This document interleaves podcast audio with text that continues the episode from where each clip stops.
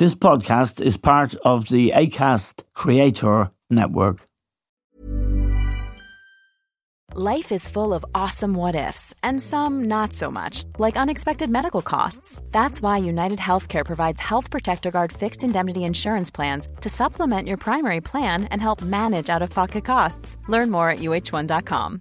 This is Paige, the co-host of Giggly Squad, and I want to tell you about a company that I've been loving, Olive and June. Olive and June gives you everything that you need for a salon quality manicure in one box. And if you break it down, it really comes out to $2 a manicure, which is absolutely insane. It's also so easy to get salon worthy nails at home with Olive and June. The difference between how your nails used to look when you did them yourself and now with the Mani system is a complete game changer. The best thing about Olive and June too is it's a quick dry. Dries in about one minute, lasts for five days, and full coverage in up to one to two coats. Visit oliveandjune.com slash perfectmani20 for 20% off your first system. That's oliveandjune.com slash perfectmani20 for 20% off your first system system.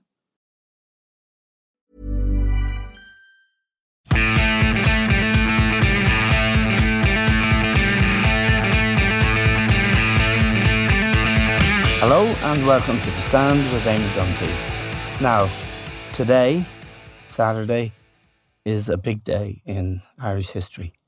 For the first time, the Stormont Assembly We'll have a First Minister who is a nationalist, indeed a Republican, and it is a new beginning for the North and indeed for the whole island. And it has come after two years when the Assembly didn't sit and after the DUP and the British government came to an agreement about the post Brexit arrangements. And it's a great pleasure now to welcome to the stand Taoiseach, Minister of Foreign Affairs, and indeed leader of Fianna Fáil, Micheál Martin. Taoiseach, thank you very much for joining us. This is a very historic moment. How much do you feel that history, how important will it be, do you think? Not to make too much of it, but there's no doubt at all, is there, that a Sinn Féin First Minister in the north is momentous. Uh, it is a very significant day, um, a significant day for Michelle O'Neill, and I want to wish Mich- Michelle O'Neill the very best. Uh, we've been in, in touch with Michelle and all the other party leaders for quite some time now to get the executive back up and running um, and the assembly. So uh, it's a very significant day from that perspective, uh, from the fact that it's the first time that it's a nationalist first minister. Um, and uh, the but but I think the what, what is emerging is a more fragmented political uh, landscape, both within Northern Ireland, just as we have in the Republic. Uh, and I think there are greater opportunities into the future. Uh, personally, I would like to see more reforms in how the system works in the North now, so that we don't ever get to a situation again in the future where one party, irrespective of which yes. Uh, background, uh, can stop uh, the, the, assembly from convening uh, or an executive being formed, because I'm fundamentally a parliamentary Democrat. I believe if an election happens, a parliament or an assembly should naturally be convened after that general election and then an executive form. But this is a very significant day. Um, and um, I wish all of the new ministers, there, there, are many new MLAs have been elected as well who've been denied an opportunity for the last year and a half to yes. get on the platform to speak and to profile and to work for their constituents. And uh, those interesting new voices will be, uh, I think, important as well. Um, but I think it is, without question, um, it's, it's, it's, a very significant day because it manifests a change that occurred in the election a year and a half ago. And I was very keen and very clear that the votes of the people, the mandate of the people, had to be reflected in the formation of this particular assembly and this particular executive uh, with the leadership um, that the people ordained. Now, Mary Lou McDonald, the leader of Sinn Féin, and I quote her, said, We are now within touching distance of uh, United Ireland. There are 1.9 million people in the north, and at least half of them regard themselves as British. They look to London. They are British. And we have been having a debate down here about border poll about a development. I interviewed former Taoiseach Bertie Ahern. He said he thought before 2030 we would have a border poll. Have we got to be careful about the sensitivity of the British people in the North, as well, of, of course, as understanding the aspiration of all Irish people for unity? We have to be very sensitive uh, to this. And um, my views on unity is it's not about demographics as much as it's about reconciling people and enabling people to be comfortable in each other's company. Yes, I think you've used the other. phrase "an agreed Ireland." Yes, uh, which sounds and one that right. evolves, and one that and one that evolves. I mean, it's very interesting. What, what, we're witnessing in the last two to three years is the long shadow of Brexit. Those who put forward Brexit didn't think of Northern Ireland. No, didn't think of the implications on Northern Ireland. I was only up there during the week, and it was interesting talking to, to business people, talking to people from the unionist perspective, and we probably didn't get it as much as unionists on the ground feel it, whether we agree or not, they see Brexit as the first time, particularly the protocol and the Windsor framework, as where European frameworks have an influence on Northern Ireland, unlike any other part, of, as, as, they see it, of the UK. Um, uh, whereas we would say, well, that's to the benefit of Northern Ireland because Northern Ireland has access to the GB market and will have access yes. to the single market, which will benefit jobs. And, but they saw it more in identity terms and historically as a threat to their position um, within the union. Uh, so I think we've got to continue to work to reconcile people and to make people comfortable. That's why I've developed a Shared Island initiative. Yes. Which, to be fair to civic unionism and people generally in Northern Ireland, they have been okay with. Uh, they haven't done anything to try and prevent it or stop it, which is welcome. And it was more, I was kind of taken by Seamus Mallon's when he was launching his book, when he made a point about his neighbour. He said, My neighbour's people are here now for 400 years. Yes. In the land and the settlements or plantation, whatever. It's about time, he said, I learned how to share this piece of ground with them. And that's the idea of the shared island. Everybody's entitled to Uh, their constitutional position. Shared island is without prejudice to your constitutional position. If you favour United Ireland or if you favour maintenance of the union with the UK. But in the meantime, can we please work on common challenges, common problems, and provide solutions for them, whether it's on climate, biodiversity. We now have an All Ireland Women's Forum established out of it. We have an All Ireland Youth Forum yes. where we want younger voices to come forward. We have forums for migrants in Northern Ireland and people who, uh, who've come in to live in Northern Ireland and make it their home. What, what is their view about the future yes. uh, configuration? Um, and issues like energy, health, education. And so I'm on that pragmatic sort of track. Uh, let's make Northern Ireland politics work. But above all, let's have really seamless engagement and cooperation, north and south, dialogue, research, um, and then investment. So we're, we're doing the full Ulster Canal. Uh, the narrow, narrow water bridge is coming to a tender stage. Uh, we've invested about 40 million, the, the, Republic has, in research projects between universities in the north and universities in the Republic on matters that concern us both. How do, how do we diagnose cancer better, for example? So the best brains now, north and south, are working on that, and we're funding that. That, to me, is the kind of pragmatic approach that we should kind that that means something to people on the ground. Although it is a very poignant moment for nationalists in the north and for people who aspire to United Ireland, could it also be a dangerous moment if we don't manage things properly? In other words, if we go too quickly, if Mary Lou McDonald thinks that we're now within touching distance what signal is that sending to the million people, let's say, in the North who regard themselves as British?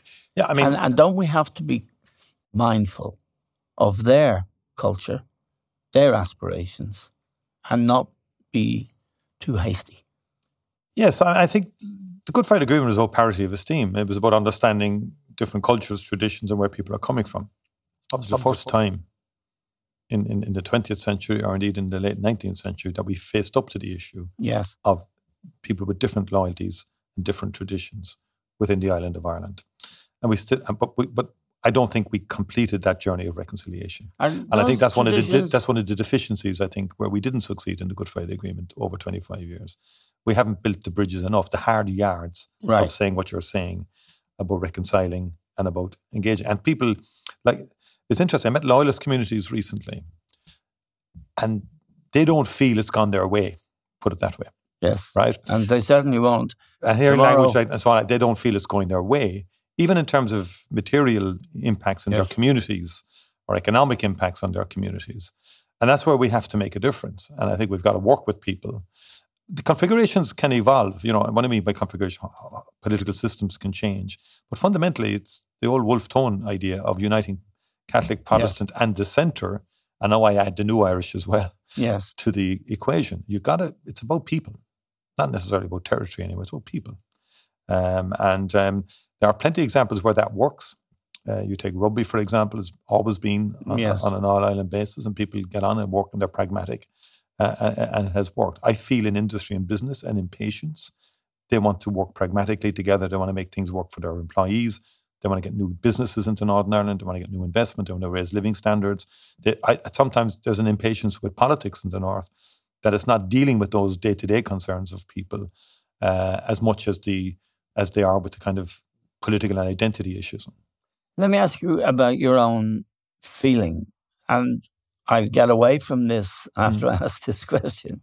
But the President Taoiseach, your partner in government, Leo Varadkar, has said he believes there will be a united Ireland in his lifetime. Do you feel there will be a united Ireland in your lifetime? And you're looking really well. There's no sign of you uh, passing. But is that the kind of thing we shouldn't be saying? I, I never say it. Uh, Yes. I just avoid I, I, because I can remember Jack Lynch saying that in the 1970s. You know, I actually do remember it as a young fella Right. because that seems to be a question that every Irish politician gets asked. Yeah. I, I believe in uni- unity uh, and, and Yes. the unity of the Irish people. But and by the way, I, was never I was re- very strong against the idea of the border poll.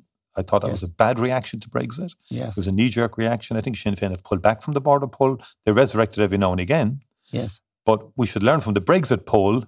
Don't repeat it. Right. Look at the damage Brexit has done to Britain. Look at the damage it's done to Northern Ireland. Yes. Uh, we need to uh, work within the Good Friday Agreement, work with people, evolve it, advance it, um, and, and work with people as opposed to sort of saying your day is numbered kind of line. Patience Which would patience, be absolutely. And that's why I'm reluctant to talk about in my lifetime. I don't know how Yeah, long I've no. got. No, you've been very complimentary to me and so on like that in terms of my lifespan. Um, so I feel it doesn't add a whole lot to the debate by No. saying it's going to happen in my It's lifetime. I mean, in a way, I, I'm not into it really, you know. Uh, but what I am into the hard yards, and I, I've worked all my life on Northern Ireland. I often said it's the reason I got into politics as a young person. yes. Um, and that's one of the reasons. Like I never thought we'd get Good Friday. You must Yes. have been the same. Yes. I was just immune to the daily diet of bombs and bullets since I was eight Yes. years of age. 1968, it breaks out. You go through Bloody Sunday, the, the horrors of that, then the terrible atrocities. My reading of late is all about Northern Ireland again. Yes. You know, I've read the Scappaticci book. I'm reading Killing Thatcher. I've read that by Richard O'Rawe.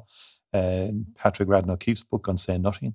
Uh, they reveal, by the way, the sordid nature of the camp of the of, the- of the war Yes. that the Provisional IRA ran. And what I really would like from Sinn Féin is to say, look, it was wrong. Like Yes. there was no justification for King's Mills. There was no justification for a lot of what we did. I understand in the late sixties and early seventies, young people being, you know, angry in Northern Ireland and, and moving into militarism. But uh, I was in Colombia recently. It was very striking in their peace process. The FARC have come forward and said that the abductions and the kidnappings, and there was about 6,000 of them, were wrong. Yes. And the, the, the, the jurisdictional body that's arbitrating between state forces, who also have come forward and said they were involved in 6,000 extrajudicial killings, they were wrong. We do need to say to the younger generation, actually, the gun doesn't work. Yes. We shouldn't triumphalize it or glorify it. War is terrible Yes. and there's better ways to dealing with it. I would like Sinn Féin to have that moment because I think it's important for the younger generation of today to hear that message rather than making heroes and sort of triumphalizing what were terrible deeds in many cases and very sad as well in terms of young people prematurely going to their death. And you see that in the Scappaticci book Yes. um, where you have young 20 year olds caught up, interrogated by the RUC, and then interrogated by IRA's internal security, Scappaticci, and then killed. Now, Uh, and I'm saying, you know, it's, uh, uh, someone was, um, said recently at a conference, I was at, for young people, beware of army generals, beware of politicians telling you should join this and join that and get involved in conflict. And I thought it was the truest word ever said, you know.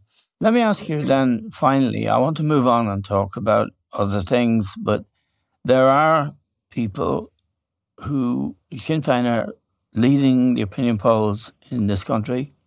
They have a substantial lead, perhaps not enough to form a government. And again, I'll quote Leo Varadkar, I think. They said they won't go into government with Sinn Féin. And the reasons they won't, I think, are there are people around Sinn Féin who are still linked to that past, that bloody past. And that makes them persona non grata. Do you, as a leader of your party, have an open mind after the next election about who you would go into government with? I don't want to ask no. you a, a stupid question. That's a fair question. But do you have some reservation about that?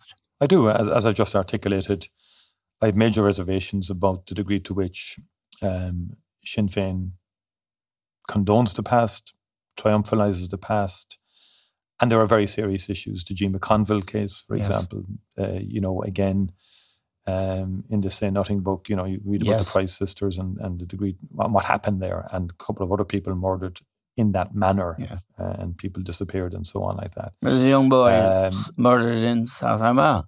Yes. And yeah. was murdered by a gang of Republicans.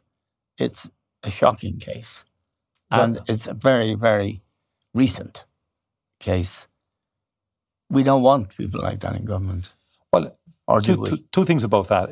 Those are very shocking cases, but there's an absence of any acceptance of that, acknowledgement of that by Sinn Féin. That crime that, that was committed in Monaghan although it yeah. originated. It's the Paul Quinn case. Yes, yeah, yeah. It originated in South Armagh. Yes, yeah. And he was blackguarded by a prominent Sinn Féin figure. Yeah. Who said he was involved in crime and he wasn't. And I'd met his parents. Yes. And I'll never forget. terrible case. The mother saying to me, every bone in his body yes. was broken. Yes. Every systematically, systematically lured to a location um, in our state. Yeah. yeah. horrific. But there are many horrific cases. Uh, and yes, that creates a problem that they haven't faced up to. Right. And, um, and, and in addition to that, I also, though, for more fundamentally believe in, in the program for government is a key issue. I think there are policies, um, and I've seen evidence of it in more recent times, um, in, in, terms of their economic policies, are not ones that sit easily with me. Um, in terms of, I fundamentally believe they're anti enterprise in the end of the day. I think they're also dragged everywhere by the far left. Yes. Um, I see it on every single issue. The far left, if the far left raise an issue, Sinn Féin are covering their base. Sinn Féin is very much an electoral machine. I'm not so sure it's focused on governance to the degree that it should be. Um, and um, uh, and that would be a real worry for me going into government with Sinn Féin in that you'll be dragged in all directions yes. very quickly. Because it's one thing to say everything you want to say in opposition, and they're saying a lot that will never happen in government. Uh, but I know the pressures of government. And even now we're in a three party government and there are pressures. Yes. And you can be moved in different directions. Uh, I have no doubt if economic situations became more difficult, Sinn Féin would be pulled very far left. Uh, you'd have far more taxation. Um, and you'd have far more anti enterprise policies um, emerging. Uh, than we currently have. And, and these, are, and these is, are very real issues. You might have issues with multinationals as well. Absolutely. Who come here. Absolutely. Um, because yeah. it is a business friendly. Yeah. And it's been a long journey for Sinn Féin to accept the multinational agenda. I mean, people yeah. forget this. You know, they have changed policies fairly significantly on that front because they, they, they, had huge taxation. But I think they would kill this SME sector in particular, uh, is where I see it. Would you rule it out? I haven't ruled anything out yet, right? Uh, but we will make a decision closer to it. I'm very yeah. conscious that the, the, the, the, politics is much more fragmented now. Um, and I don't buy the polls. And I, I, think I find it extraordinary actually to, comment. I have an issue with polls and commentary on polls because media love polls because it gives them material to comment on. Uh, substitute for stories. All of that, exactly.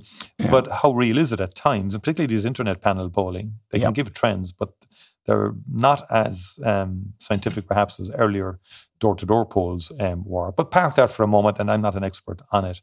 Um, but at the moment, uh, like in the heyday when Fianna Fáil were at 40%, Fianna Fáil wouldn't get into power at 40%. yes. It was the days of the overall majority. And there was no roaring and screaming that if the other parties who between them um, got 45 or 50 went into government, no one said we're being deprived even though we were at 40%. I mean, uh, there were Fianna Fáil governments, or Fianna Fáil parties on 47% didn't make it into government. Uh, my point being, last election, Sinn Féin got about 20 um, was it four or whatever percent, 25.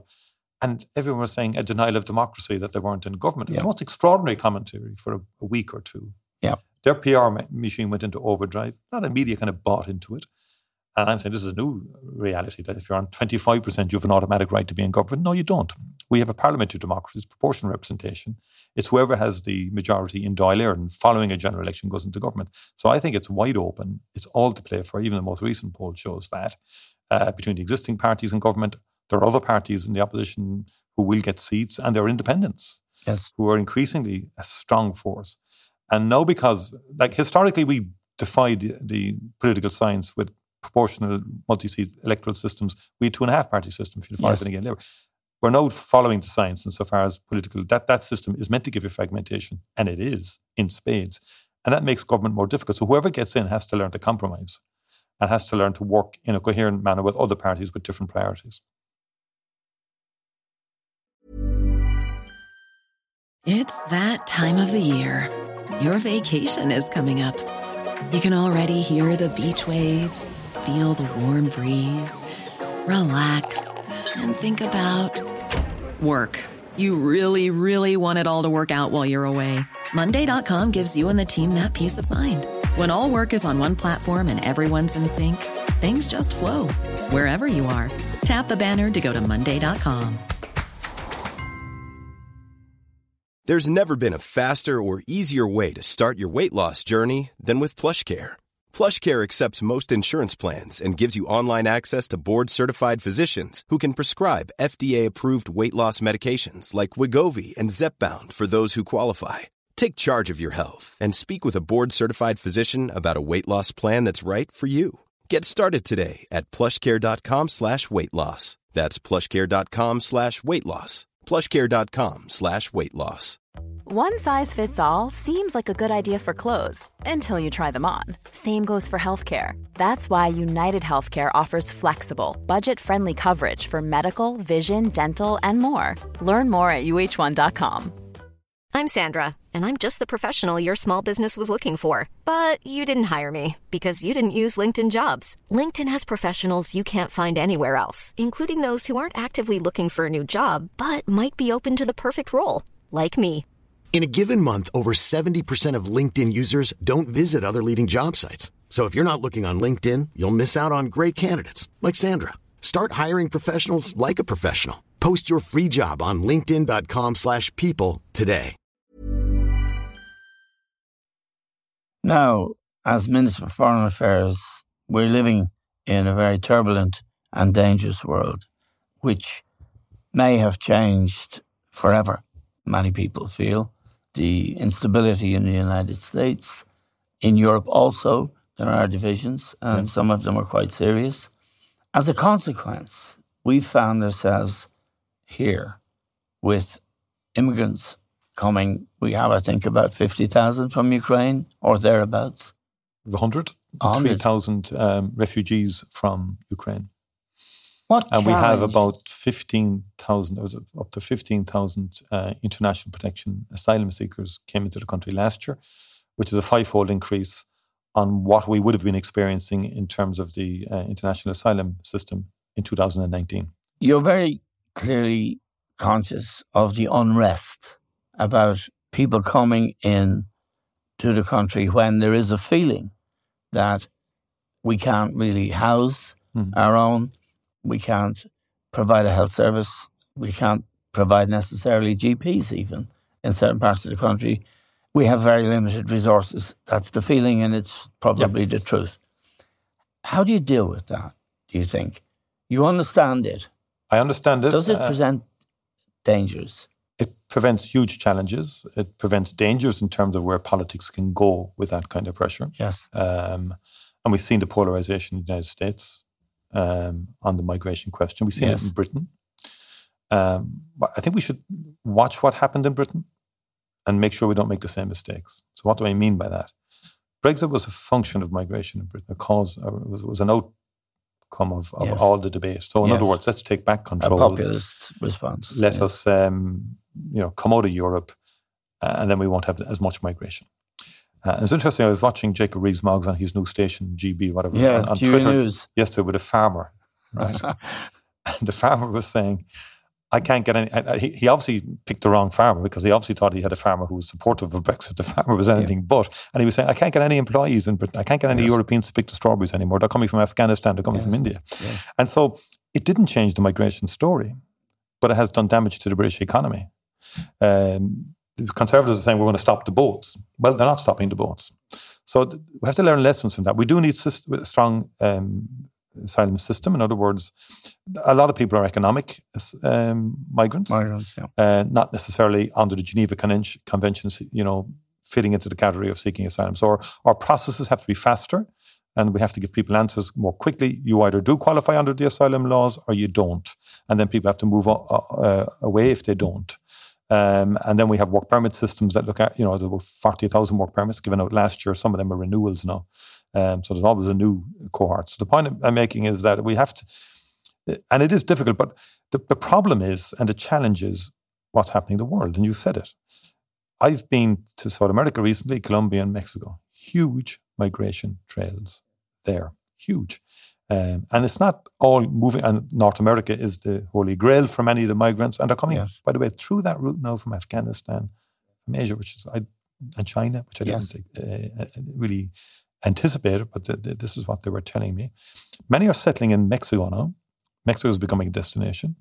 Um, but of course, many are moving to the North America uh, border and will take their chances. Um, I don't know if you read Sally Hayden's book. Um, this is the fourth time drowning. I think No. it's it's it's the story of migration through the prism of the migrant. So Yes. a, young sixteen or seventeen year old Eritrean, who if he doesn't get out of Eritrea, is condemned to a life of slavery in the military in, in Eritrea. Yes, and of course, these And then- people they- in these countries, they see the life we're living on television. Correct. But then they don't want to be a slave to some No. army general. So they're moving then through Sudan. They end up in a Libyan warehouse, custody of a trafficker. Their family are paying thousands. They're not being moved on. So Yes. th- this is the horrible story of people trafficking. Is this a reality that Europe collectively has to respond to? And is it a reality that we in this country have to be more rigorous about? We do, and I think there's two ways to respond. The most fundamental way is to we, we do actually have to fund these countries to give quality of life to those countries that people will not want to leave Right. those countries in the first instance. So, for example, we've just concluded a deal with Egypt. Egypt, how uh, you know, look after a lot of migration from Sudan and elsewhere, and they protect Europe. Actually, they don't allow migrants move on. They actually will, but we have to look help them look after people to develop a life in Egypt, for example. Yes. We have to, and we with Turkey, we have a deal. Some would say an unsavory deal, where millions of Syrians are in Turkey, um, and we pay over a billion or more to Erdogan uh, to maintain Yes. that status quo. But I think more fundamentally, with our global aid programs, which are strong, we've got to make life worthwhile in Africa. But the problem I see is we have a lot of malign actors in the world. Putin, he Yes. created Ukraine, 12 million people displaced. I felt, from a humanitarian point of view, we couldn't be found wanting in a major European war. And to take in, we all saw the photographs initially. No one thought it would go on two years, if I'm honest, maybe naively, but we rightly, I think, brought mothers and children away from war. You know, in the fullness of time, we'll reflect on that and say, that, that wasn't that was a good thing to do. That's my Yes. personal belief. Um, and but on the other hand, the pressures are growing on, on, on, on the accommodation. I acknowledge that people are tired, people are worried, they're wary. Uh, a lot of fears are, are- being stoked up, and there is an accommodation crisis. There is no point in saying otherwise. I would like to think the Ukrainian situation will resolve itself. Uh, I think the war will enter into a new phase um, uh, towards the middle of this year. That's my kind of instincts. Uh, and I think some will resettle back to Ukraine. Uh, others may stay here, but I do believe that side will settle down. On the migration side, I think we do have to have stronger systems to make sure, you know, this week Algeria, Botswana were named as safe countries. Yes. Like safe countries don't need, we don't, Yes. like, they're not really escaping horrors or desperate situations. migrants. Yeah, and I think we, there's limits to what we can do there. There's a work permit system through which people should apply uh, for that type of uh, migration, and we do need faster processing, which we are doing, uh, and we need to be clear about that. And it's not a question of we don't have open borders. That's a myth. You know, we we don't have we've we we we fined airlines about 1.4 million last year for not doing their checks properly Right. uh, when people are getting on planes and then getting not having proper documentation and so on like that. So we will be more rigorous there, and we have Gardaí appointed to watch for trafficking and, and and all that kind of thing. So we have actually controls in place, and we are monitoring it very very carefully. But all over the world, this is a huge issue. It's destabilizing Europe. Uh, you know, the far right Yes. are moving on the migration question in Germany. You saw the results in Holland. Yes. This is everywhere. Uh, Yes. It's not Ireland. And Uh, Italy. Italy also. Italy as well. Yeah. Okay, Thomas, uh, I'm very grateful to you. I'm sure our listeners will be, but there's one thing I have to ask you about, and it's the recent renaming of Park Equive, SuperValu Park. It's been changed now. It's SuperValu Park Equive. I'm, I'm, Uh, tell me about your view of that. Were you as horrified as the people in Cork? I was, and um, it was going to be called SuperValu Park. SuperValu Park, and I got. and we all like SuperValu. I like SuperValu. I shop in SuperValu. I Yeah. like the whole ethos of it, Yeah. and and the Musgrave Group is a Cork company, uh, Right. and it kind of they're very good to local Irish companies in terms of new companies, food companies. that want to sell new products. They're very good at that. I mean, I always remember the Cully and Sully soups. They got their their first day out in uh, in SuperValu. Many other companies did as well. Uh, but Páirc Uí Chaoimh, to me, and um, like from a family, I remember 16 years of age being there when Páirc Uí Chaoimh was first opened. Uh, and it was uh, seven points each in a draw against Kerry. And the replay, and my brother was in goal with the Cork minor team. Right. He often jokes he was the first guy onto the new Páirc Uí Chaoimh. This is personal, right? Yes. And um, then the draw was the best game of football I ever saw. Yeah. We were robbed, of course. Uh, Yeah. John Moloney was lit, John Moloney was referee, and umpires, and we. Brian, oh, I could tell you the whole story about the 76 Munster final. So th- these things are not just about names, you know, they're in your very kind of blood Yes, of course. you know. And then over time, and the new stadium is fantastic. Yes. Credit to the GA. cre- It's got, it's into in we need to sort. debt, We need to sort the capital element of Yes. Parky out. But it's a fabulous. I mean, Hollmer Hertig said to me he loves the new stadium Yes. because he says it's one of the few stadiums where you can, as you say, ease yourself out of the pitch, Micheál, you know, Yeah. and have a good chat about the game. Yes. Uh, and it's a lovely facility. Padraig O'Keefe was a founder of my club, Nemo Rangers. right. So, um, and we had our centenary last year. Yeah. And we all in the club heard the story of Padraig O'Keefe, who, with another guy after the Civil War, joined forces. Two clubs came together and formed Nemo Rangers. Uh, we have the most All Ireland club titles by an inch. Uh, we have seven, Crossmaglen have six.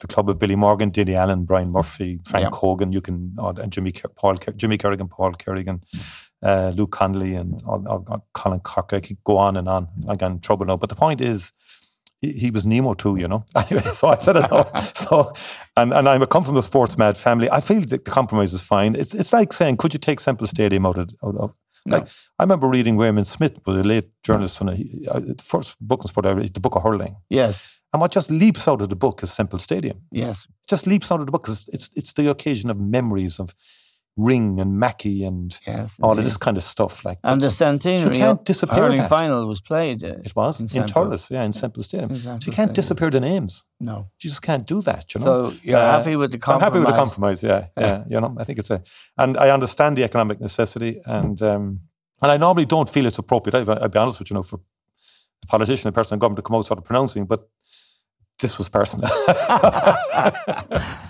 Taoiseach, um, sorry. Taoiseach, Micheál That's okay. Eminem. I take the first one. you will be again, I'm sure. Um, we're very grateful to you for joining us on the stand on this historic occasion. Thank you very much indeed. We're grateful to the Taoiseach, leader of Fianna Fáil, of course, and the Minister for Foreign Affairs. A very difficult brief in this troubled world. We're grateful to all of you for listening. That's all we have time for now. We'll talk to you soon.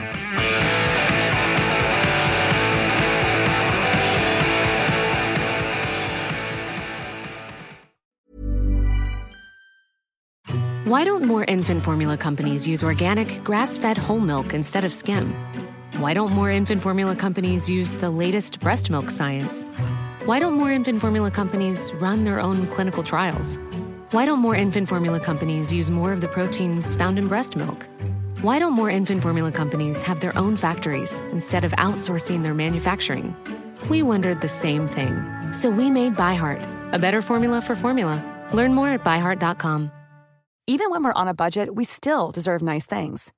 Quince is a place to scoop up stunning high end goods for 50 to 80% less than similar brands. They have buttery soft cashmere sweaters starting at $50, luxurious Italian leather bags, and so much more. Plus, Quince only works with factories that use safe, ethical, and responsible manufacturing. Get the high-end goods you'll love without the high price tag with Quince. Go to quince.com/style for free shipping and 365-day returns.